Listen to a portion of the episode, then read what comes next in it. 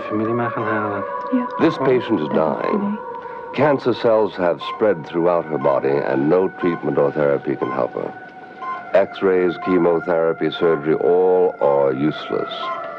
She understands that she is dying and has asked to have her life ended. The attending physician has agreed to kill this patient at her own request. Die mogelijkheid is er. Ik loop straks graag met u mee. Ik weet niet of u niet wil. U blijft hier.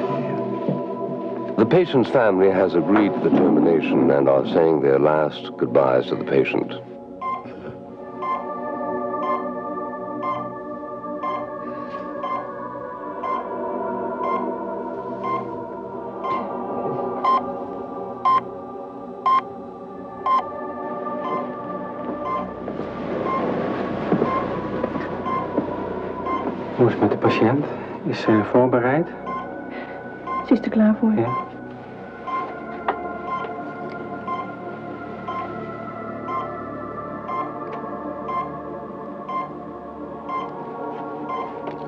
The syringe you see being used contains the sedative sodium pentothal. This injection will put the patient into a deep sleep.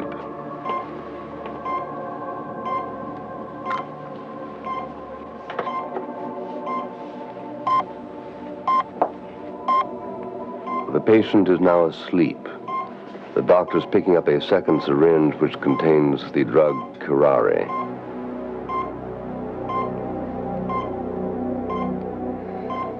A few minutes, this drug will paralyze the patient's heart and lung muscles. The action will be certain and final.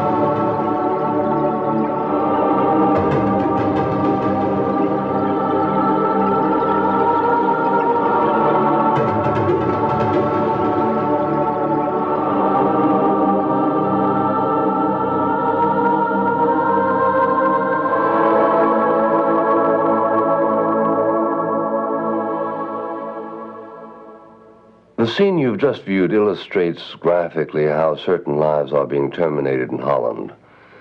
Although the lethal injection is still not legal, the authorities are permissive. Incidents like this are a portal through which a phenomenon is entering the contemporary Western world active euthanasia. In times past, a mortally ill person simply died. But with today's dramatic advancements in medical science, it is possible to keep people alive who, although they will never recover, would in days gone by have simply died. People are also living longer, and there are many more cases of protracted terminal illness. As a consequence, man is now having to answer questions of life and death that have never been asked before in the context of the Western Hippocratic tradition. At this juncture in the 20th century, there is no way in which we can simply let these questions take care of themselves. They need to be accosted and answered, but who has the answers? Do we depend solely on our legislators in this arena? Should matters be left to the courts and the judges? Are these questions of social policy to be placed in the hands of the people to transact through conventional political processes? And what principles should guide us? Are we instructed by religious, philosophical principles? How far can we rely on the judgment of doctors and lawyers, professors and social theorists? Does common sense give us the answers?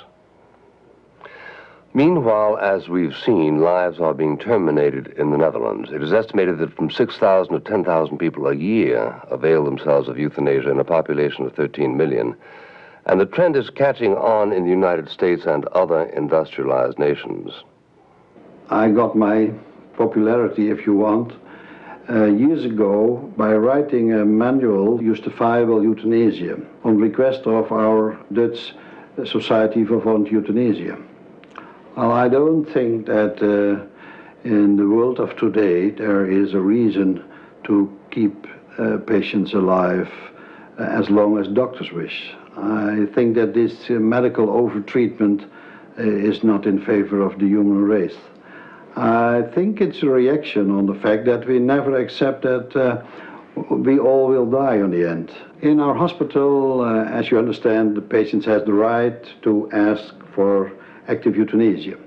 It's discussed uh, in, in, in almost all cases uh, much earlier in their, during their disease and not uh, during the last days.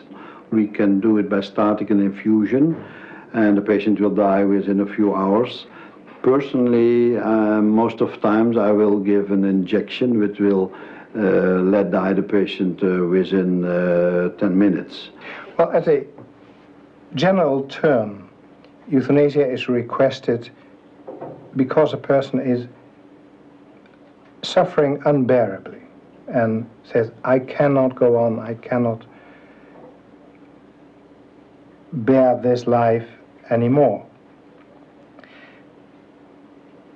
The difficulty for the doctor is how to judge that kind of request.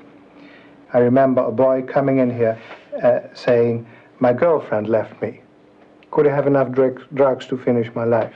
You see? And at that point, I will say, of course, I will say no.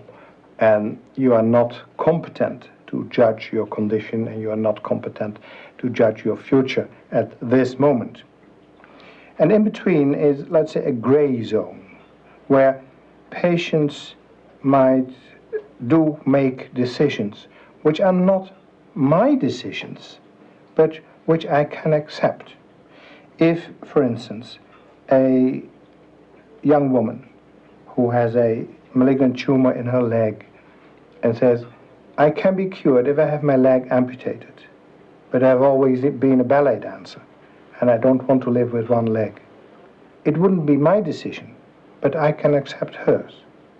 If the medical profession as a whole takes this path, is it likely that opportunists will try to exploit the now hazy distinction between letting people die and killing them? These are the questions we're going to explore. In the end, it may well be your life or mine which is at stake. One of the most provocative proponents of legal suicide is Derek Humphry. He believes the freedom to determine when one should die is an essential human right, as fundamental and basic as the American pursuit of happiness. The Hemlock Society serves to help people deal with their death today, uh, mainly through information. We publish drug charts of lethal drugs. We publish a book called Let Me Die Before I Wake, which is a suicide manual, how a terminally ill person can end their life. But our long-term goal is to change the law so that you can ask a doctor legally to help you to die.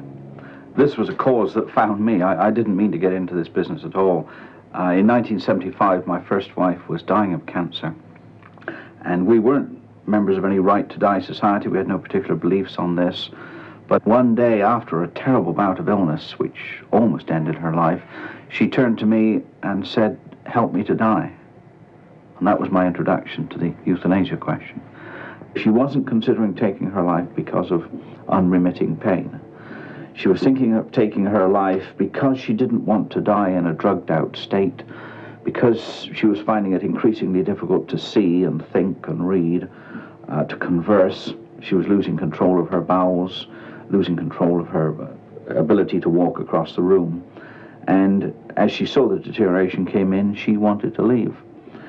And one day she said, uh, You better go and get it.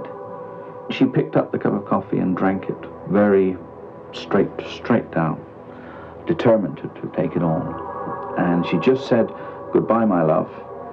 Once more, she went unconscious. She breathed heavily for about 50 minutes and died. And I thought, a very courageous lady, what, what a dignified way to go. And three years after Jean's death, I published a book called Jean's Way, which was an account of our life. I came to live in America about that time. People approached me saying, How do you do this thing? What are the drugs? What's the law? Help me in all different ways. And so my second wife and I formed the National Hemlock Society in 1980 to deal with this question because nobody else was in America. So uh, we have uh, grown accidentally from the back bedroom of, of my home on Saturday mornings answering a few letters into a national organization of 25,000 members, 35 chapters, um, known all over the world for our work. Needless to say, Mr. Humphry faces strong legal and philosophical opposition to his views on self-determinism and dying. The Human Dignity Institute was established back in 1985. The name was inspired uh, as a response to the name of the bill that the euthanists had put forward. They called it the Humane and Dignified Death Act. Now, if life has intrinsic dignity, if we're going to treat individuals with dignity and respect, uh, we ought not treat them as we do dogs. We ought not eliminate them when their time comes. It's critically important that there be uh, legislative uh, efforts, that there be societal efforts, that there be educational efforts to protect those individuals. They're at risk now. We're seeing cases, um, they're coming in a machine gun pattern. The Bouvia case, the uh, Rodas case in, in Colorado, the Anna Hirth case in San Diego, a movement that has emerged that wants to change our laws to make this a commonplace event where the elderly, the handicapped would basically be eliminated because they're no longer, quote, useful. We believe that a person who is dying of a physical illness uh, has fought hard to live, lived a good life, is, is a good person, perfectly balanced, wants to die quietly at home in their bed with their loved ones, perhaps close, deserves the right to assistance in suicide. And this moral right should now be made a legal right. What the euthanasia movement seeks to do is eliminate suffering by eliminating the sufferer. And this, again, strikes at the very heart of our society. By eliminating suffering through eliminating the sufferer is, uh, it's about as logical as uh, giving someone a lobotomy to cure memory loss. People nowadays want to follow their own lifestyle, want to govern their own lives. We, we're, we're not hostage to doctors and politicians and priests as we were in olden times. People are autonomous and they want to right to, to choose to die in peace and dignity. Um, most of us feel it's an idea whose time has come. It becomes plain that the question probes the ultimate boundaries of social thought. Is there a right of the state to sanction killing other than as punishment or self-defense? Euthanasia has raised its ugly head at the present time largely because of the increasing secularization of society. The basic idea is that an individual has the right to do anything he wishes with his own body. And now that society has applied this principle in the case of the pregnant woman, it's going to be applied at the other end of the spectrum. It's going to apply to older people, to those who suffer from intractable pain, to those who are terminally ill, and ultimately to those who don't seem to have a great deal of social reason for existence. Now, the position that I represent is the classic one biblical morality. What I'm doing is based upon my humanistic view. So, um, doing so, uh, I'm not stopped by the meaning that we never could take the life of anybody uh, because it was given by God. I couldn't stick to one belief or one religion. And if I have to be put in, in, in one pigeonhole, uh, I would call myself an agnostic. Of course, the rise of humanism, which depends uh, only on reason and science, uh, was contributory to this uh, horrendous new death movement. And uh, of course, uh, once we decided to kill our unborn children, uh, we should have expected euthanasia. As the great Protestant missionary doctor, Albert Schweitzer said, uh, if man loses respect for one uh, part of human life, he will soon lose respect for all of human life. And that's the kind of world we're living in today. The quality of life concept is a very dangerous one because it means that some people are expendable, that we value human life in terms of uh, how individual persons can perform the contribution they can make. To use a theological term, God has made man a steward of his own life. Man didn't create it in the first place. He has no right to end it. The Christian knows that he has been bought with a price that is not his own. Man needs to follow those eternal values which are connected with the gift that he has received. For 20 centuries, we have uh, been guided by the Judeo-Christian ethic, which means that every human life is to be protected, is to be respected, that no matter at what stage human life or what contribution individual human beings can make, they are protected under the law and in the general morality. Now, today, we have organizations like the Hemlock Society who uh, give out things like this, a cup hemlock. It says, the Hemlock Society, uh, a good life, a good death. Uh, the cynicism is uh, indescribable that uh, we should use this cup to foster a movement that society has rejected for 22 centuries. The main reason I feel that we're discussing the euthanasia question in our societies today is that it's the last great social progress that, that modern people want. If you look back, uh, the 30s, we had the big argument over easier divorce. Would it destroy the family unit? Would it destroy marriage? Uh, we reformed, and it didn't. Then we had the birth control debate in the 40s and 50s. Would it make people more pr promiscuous and, and uh, a lot of babies out of wedlock? It really didn't make any difference. Uh, in the 60s, we had the abortion debate, 60s and 70s. Um, and abortion is now approved in all Western societies. Then we had the gay rights argument in the 70s. And now consenting homosexuals can uh, carry out their preferences. And the euthanasia question, I think, is the last big piece of social reform. Because you've got to remember that people today are better informed. The euthanasia question reflects two worldviews. One of them is that man emerged from the primordial slime, and that we're little more than naturalistic entities. Any values we have are values that we ourselves have generated. This existential notion really means that there are no values in the universe. We make our life what we want it to be, and since we created it, we can destroy it. Now, that's one worldview. The other worldview is that we are a great deal more than materialistic entities. We are beings created in the image of God, responsible to the one who made us. We didn't bring ourselves into the world. And we have no business getting rid of ourselves.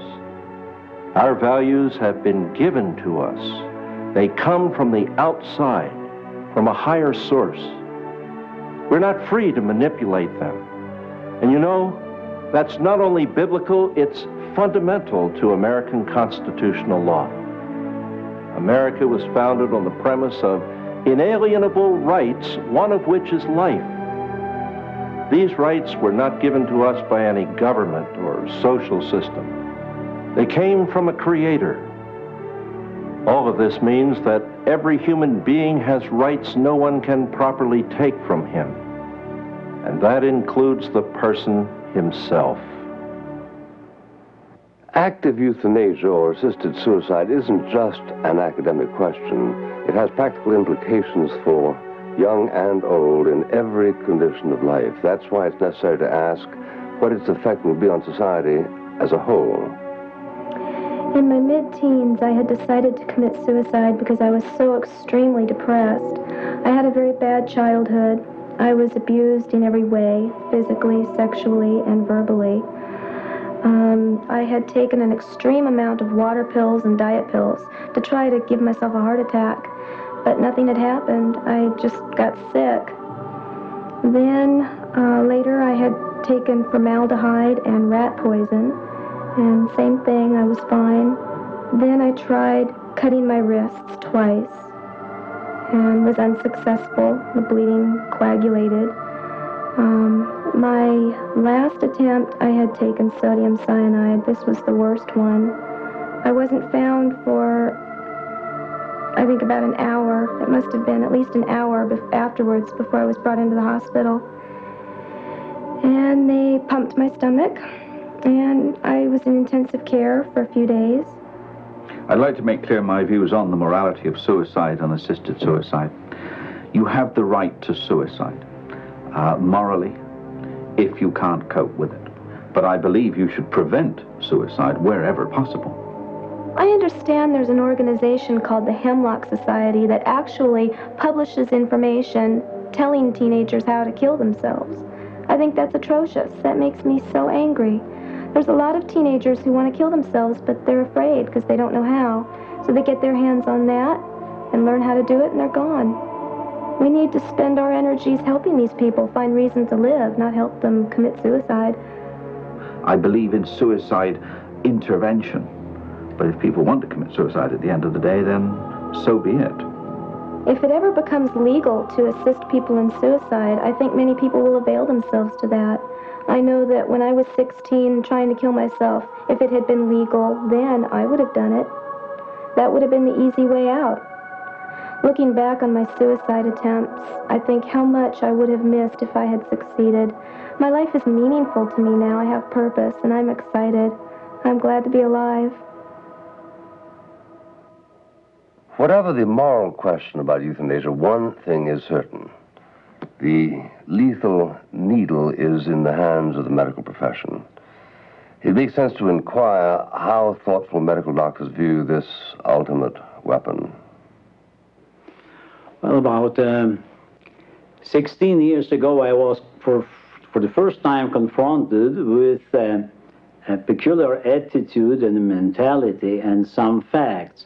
I mean the denial of uh, life-saving help to some groups of patients like uh, Mongoloid children or mentally handicapped people or very old people, not very old, even above uh, uh, 75. An elderly patient who, uh, when admitted to, to, the hospital, refused not only to take medicine, he also refused to, to drink orange juice because he was afraid of euthanasia. But uh, uh, going uh, beyond the personal experiences, you can rely on, uh, on studies which uh, have been done by two general practitioners and by, by Mrs. Wagner uh, at the hospital and by general practitioners at homes for the elderly. And what was revealed was that 97% of the inhabitants of the homes for senior citizens are against active euthanasia because, as they uh, declared, uh, later on, when they won't be uh, in command of the situation anymore, their lives might be put to an end against their will. Oliver Wendell Holmes was the first person to coin the term euthanasia, and he intended it to mean a good death, a peaceful death. I think when most people talk about euthanasia, in the active form, they're, they're meaning that some deliberate, specific act terminates a patient's life, as opposed to allowing a patient to die uh, by natural causes or by the complications of illness. I have no doubt that physicians, given legal permission to perform euthanasia, will do it. Holland is leading, I regret to say, in the euthanasia movement in the world. I think um, for a, a great um, a great part it's due to our judicial system where the judges are free to uh, interpret the law as they think right. The only way that the, the patient can have confidence in his doctor is that the doctor promises never to kill, not on, on demand, uh, not before birth, not after birth, never. That's the only way that uh, the doctor can be trusted. Gunning, whom you interviewed, uh, was the first to warn about those facts. For instance, when the mass killings at the Terp elderly people's home in The Hague were revealed, 20 people perished. The patients are aware, and unfortunately they are right, that, that the doctors who are ready to uh, put a patient to death on his own request sometimes do it also without his will, against his will, and without his knowledge. So this is the, the source of distrust. Euthanasia statistics actually do not exist because um, um, far, by far the most doctors um, uh, practice euthanasia and then say natural death on the death certificate. So there's no way to, to really check. The American Medical Association has taken an official position against the practice of euthanasia by the medical profession. For understandable reasons, the association does not feel that medical doctors should be qualified as potential killers. They want to be perceived as healers.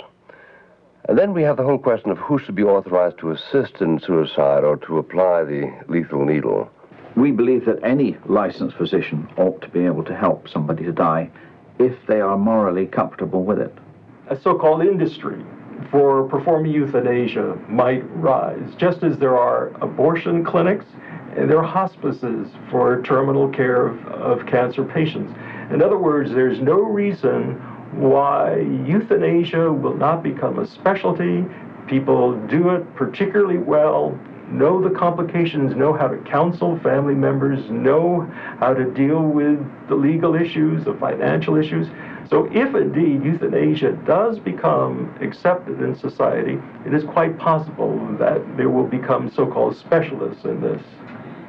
I think we need to start by asking what's good medicine? How much real need is there for euthanasia? To a significant extent, this is a pain management question. Let's ask Dr. Connolly. I think pain has become the main focus of the euthanasia argument for a number of reasons. I think, first of all, of course, the prospect of having to, to lie in unrelieved pain for weeks or months is a, indeed a very terrible and frightening one. There is no justification for terminating a patient's life uh, in order to relieve his pain. Uh, it's well known that the vast majority of patients can have their pain very effectively controlled by physicians who know what they're doing. She had good pain management, so she wasn't suffering in that sense. But a lot of pain is telling you that you're dying, even though you can uh, control it with narcotic drugs. And she had plenty of those. Um, but the quality of her life was unacceptable to her. I, I think one has to go to uh, a good hospice and see how patients are helped to deal with these things, how the judicious use of certain antibiotics, for instance, can get rid of the uh, unfortunate odor which things like uh, abscesses and fungating tumors may have, uh, tactful and sensitive ways of dealing with uh, incontinence. None of these problems are insuperable. None of us would want them, but they're not insuperable. Uh, and they can be dealt with in a way that's compatible with human dignity. I think the answer to the pro euthanasia's lobby's cry of death with dignity, in fact, is the very opposite. I think what we need to provide for our patients and what we can provide is life with dignity. Life with dignity to the very end. And that is our goal. Inevitably, contention in matters of life and death passes from the hands of medical doctors to the hands of lawyers and courts of justice. During the recent worldwide hubbub over the lethal injection for the terminally ill, a major attempt was made in the U.S. to sanction that practice in law. Here to speak about it is the author of California's Humane and Dignified Death Act. My wife died of cancer uh, a couple of years ago. We had gone to the Bahamas in search of some alternate cancer treatments, and after my wife's death, I decided that I would try and do something about correcting the, the a situation that I really felt needed to be corrected. That is, it shouldn't be a crime uh, for a dying person to get some help with their dying. We can't ask the treating physician to help us die under these conditions today because of laws that exist in every state in this union which prevent physicians from helping, actively helping us die on our request. I decided to take the California Natural Death Act, which, by the way, is the first statute in this country uh, of the living will sort, and uh, rewrite it and combine it with the uh, durable power of attorney for health care, which was enacted in 1983 in California. So I put those two statutes together and then grafted upon that statute the right to request and receive affirmatively physician assistance in dying. The compelling question is this Is the Humane and Dignified Death Act, as it is called, a prescription for a peaceful and merciful death? Or is it a proposal that would unleash a process that cannot be controlled? For the past several years, I've been working full time, essentially, in medical malpractice defense.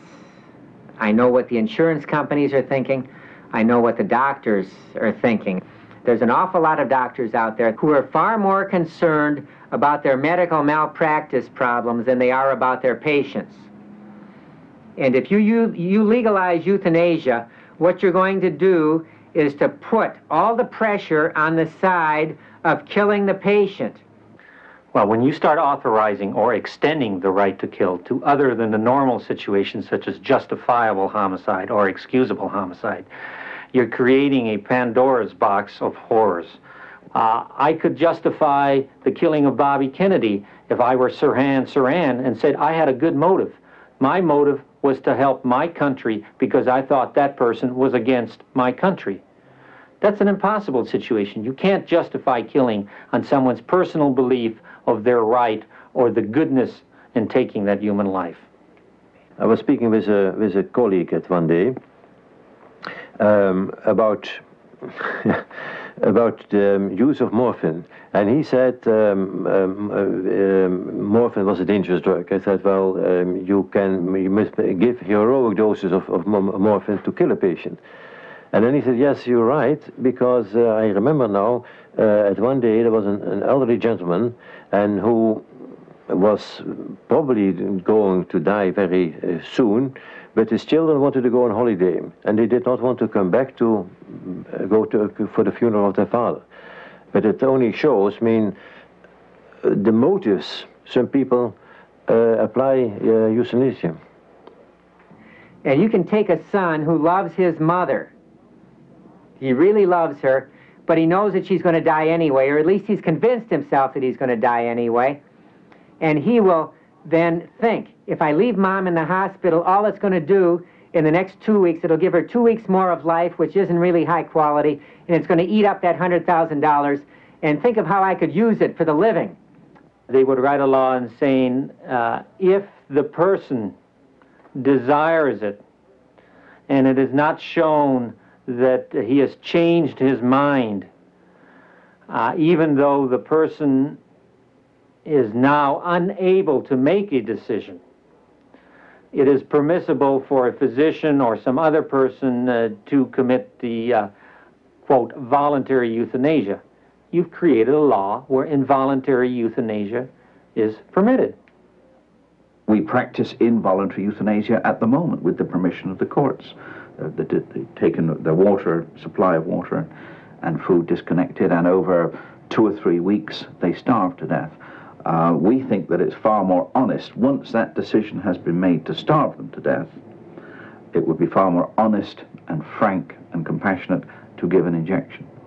Well, the argument uh, that voluntary euthanasia does not lead to involuntary euthanasia is bunk because the person that voluntarily wants to die is rarely in a situation where he is making an informed, knowledgeable uh, decision that is not based upon some depressive state, uh, some uh, state of feeling despondent, and that person can easily be talked into when others feel it is beneficial to have that person die.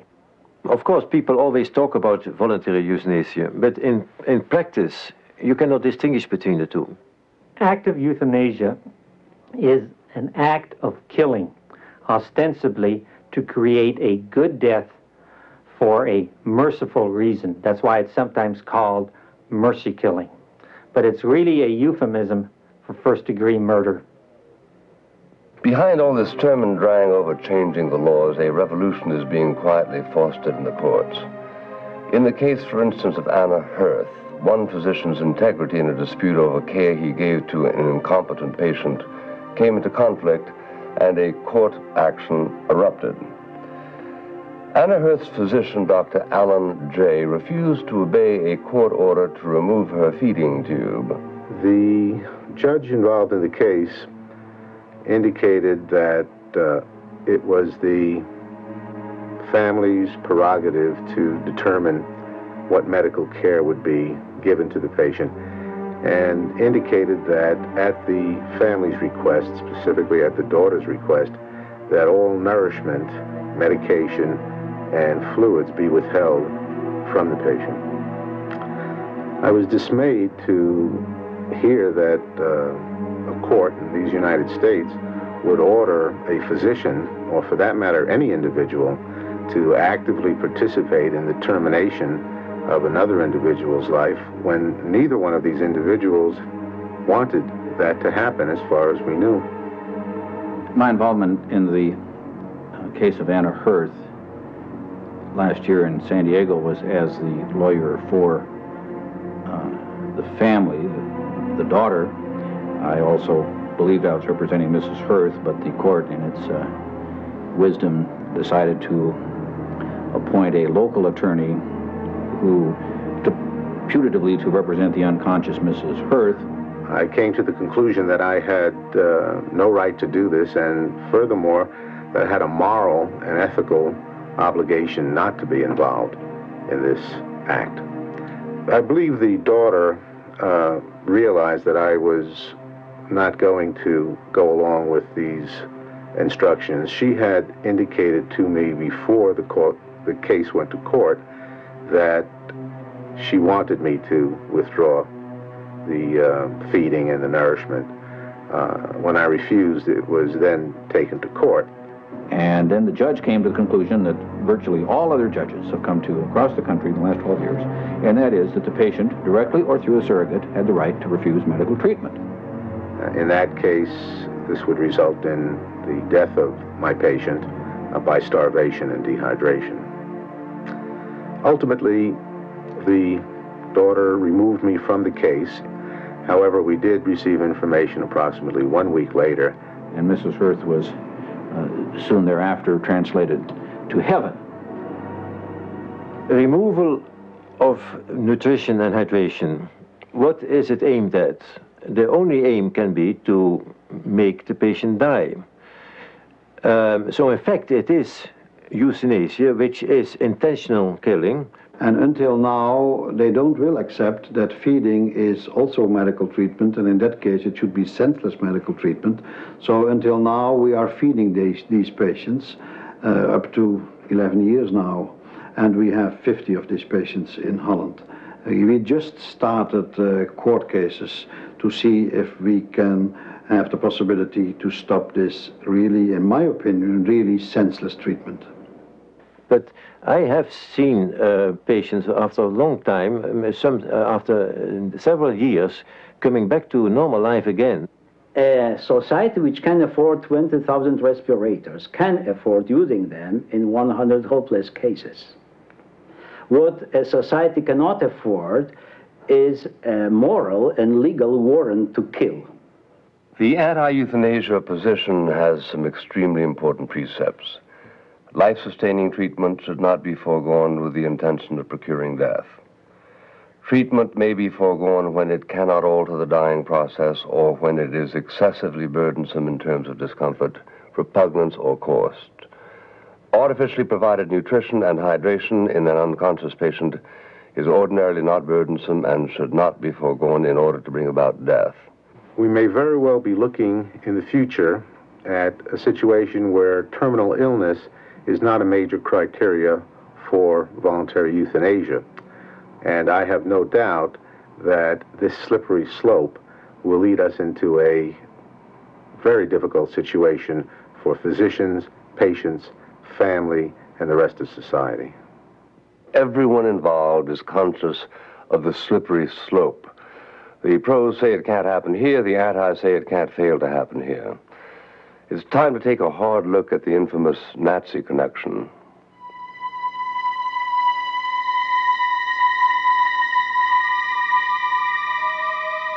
Many people, when they view the Nazi Holocaust, they see it as an outburst of lawless behavior.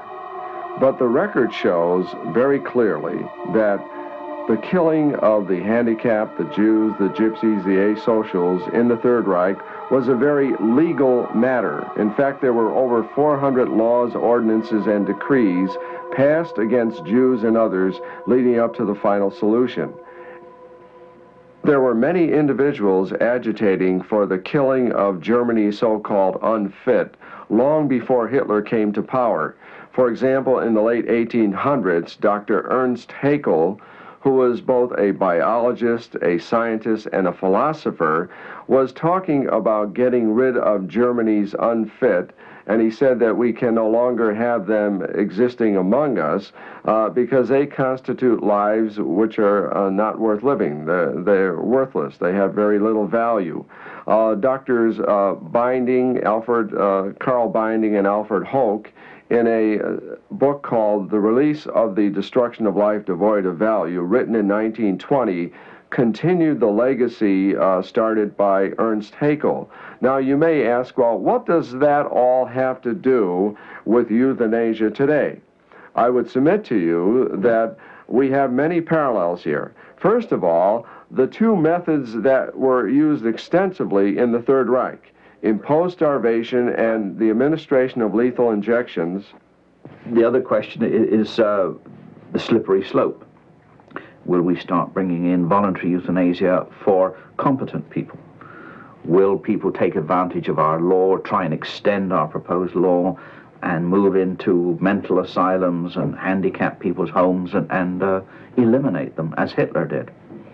Well, that's against the law, should always be against the law, moral and criminal.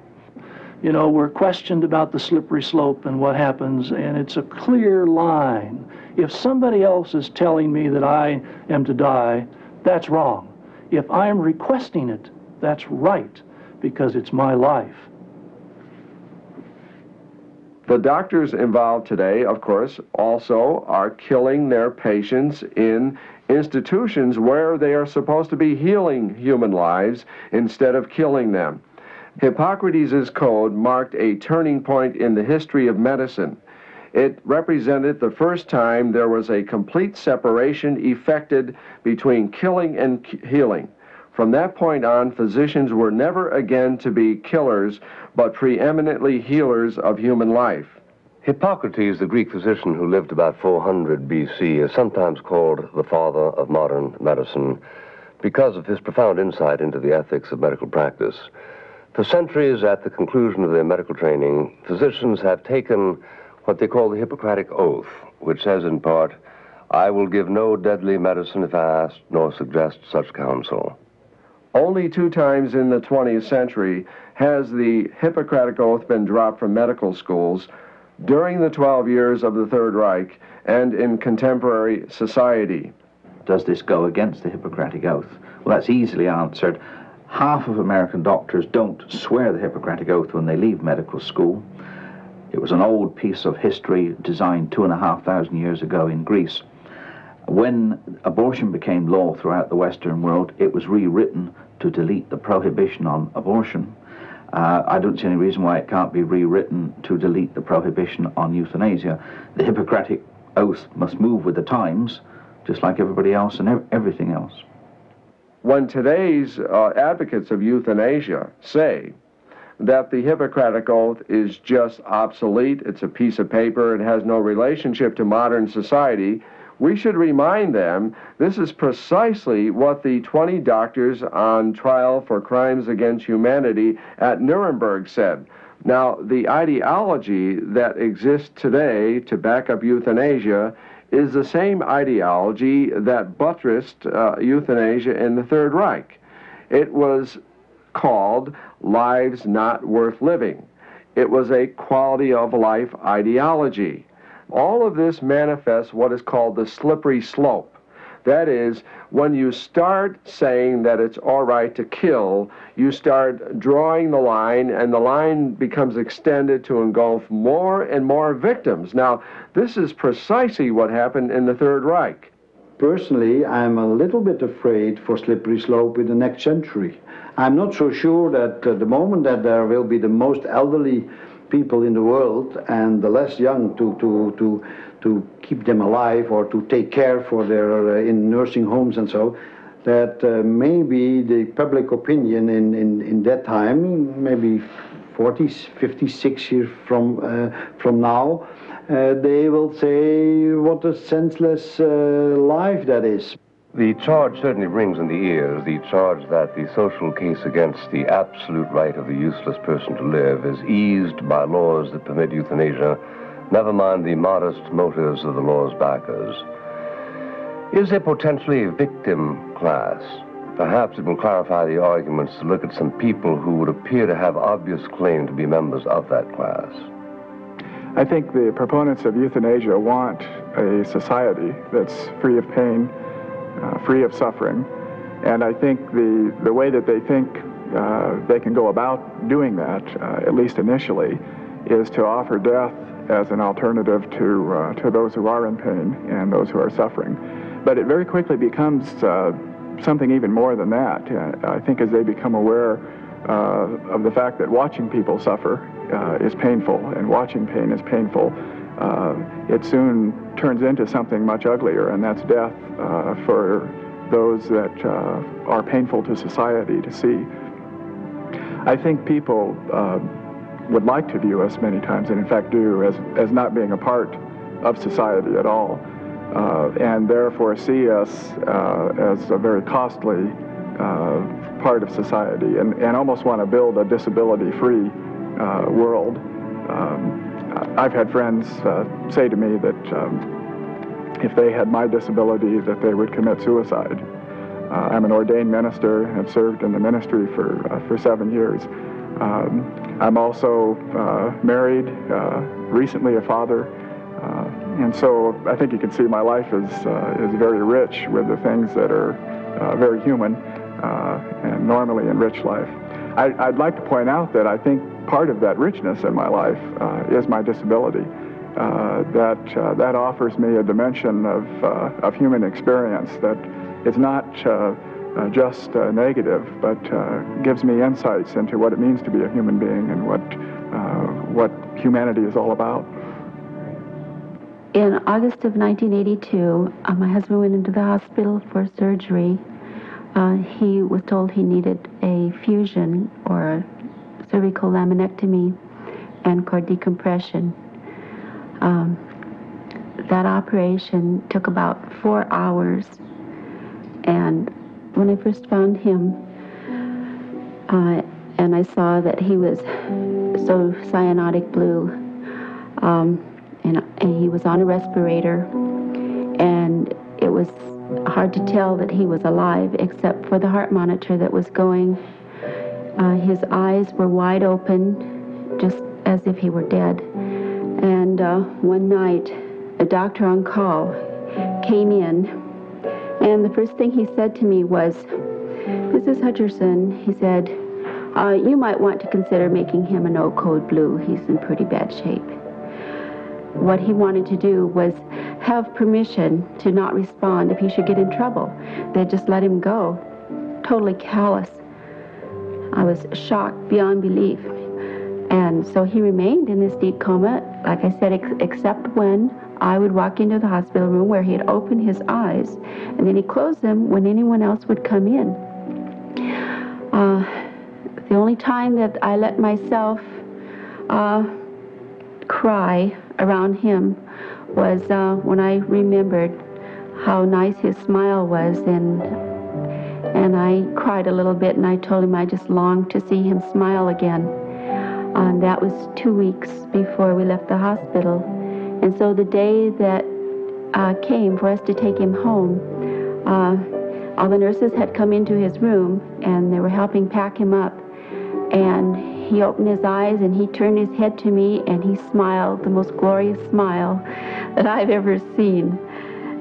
As soon as he was home, he was awake 16 hours a day and asleep eight hours a day, just like anyone. Um, his eyes have grown more and more intelligent steadily, And so now they can focus well and they can turn to the person who's talking to him. Uh, he turns his head now to the person who's talking to him. I've been able to ask him a lot of questions. Um, one of the main ones that I've asked him is, uh, Do you want to live? And he always says yes, and there's just no doubt about it. The euthanasia controversy presents us with advocates who stress two different objectives. There are those who favor killing in order to save the patient the misery of living, and those others who are devoted to sparing the patient the miseries of dying. The hospice is the laboratory in which these latter spirits operate. The hospice movement is on the opposite side of the debate from our own voluntary euthanasia society in this country. In no way do we ever think it is right to administer a lethal injection, nor indeed do we ever think it's necessary either. Uh, you can control pain, you can relieve symptoms, you can support people, and it is very rare indeed for them still to ask to be killed. But uh, the hospice movement as a whole, um, I think I can speak for because I wrote round to all the medical directors of all the English hospices just recently, had an 80% response, and every single one of them would not take part in any form of euthanasia people can be freed of their symptoms and very much alert and themselves. I was taking somebody around the other day and there was hardly anybody in bed, not because the beds were empty, nobody wanting to come, but because they were out in the garden, they were out in the day rooms, they were out for drives, or they were home for the weekend. And it is often surprising to people to find what a very cheerful place a hospice can be. Of course, there is sorrow but there is also the very great intensity of using what you know is a limited time. Hospice isn't only about physical pain. It is about mental or emotional pain, it's about family pain, and it's about spiritual pain. It's the search for meaning. And I think nothing can more detract from a person's own feeling of the meaning of their lives then you should suggest to them that it will be a good thing if it were shortened. And so the final journey leaving home and coming to a hospice can be quite traumatic. This is my last journey. I'm leaving home for the last time. I won't see my family, and this is where I'm going to die. Now we proceed to uh, revert all that back to uh, a much more normal procedure, namely where the person becomes accepted as one of us. And this is where the patient suddenly discovers, I am living. That would be the beginning of our approach to a person. He is new, he is different, he is special, and he is living. Now, the sooner we can get the person to discover that for himself and move from I am dying to I am living, that is hospice care. Uh, perhaps people don't realize the amount of integration that can actually take place in the last stages of life. Integration in the sense of actual um, recuperation of broken relationships, recuperation of self identity, being able to say sorry, being able to say I love you, being able to say thank you. You may see an antagonistic mother in law and son in law uh, fall into each other's arms around the, the, the bed of a young woman who's, who's dying. If you see two brothers who haven't spoken for 30 years walk arm in arm away from the, the bedside of their dying mother, you know a healing has taken place. And we would throw all that away if we were to adopt euthanasia as a convenient and tidy end to a patient's life. The average length of time a patient lives at St. Christopher's, St. Joseph's, or Trinity is only three weeks. Then the patients are dead. Yet professional personnel at the hospices are unanimous in affirming that the patients never request euthanasia. The patient's total physical, psychological, and spiritual needs are met to their very last day. Ernie, whom you see here, is dying of widely metastasized cancer. He is free of pain, happy and alert, able to appreciate his last days. The care I'm getting at this place is something really out of this world, actually. I've never seen, sorry, I've never seen people like him from top of the staff to the bottom. Everyone gives you home care. And the necessity for this, I think, is helps the patient as much as even the medicine does. And I think it's a wonderful thing to have these people about. The lethal injection with which we began this documentary seemed, may still seem, the obvious solution to a finite problem.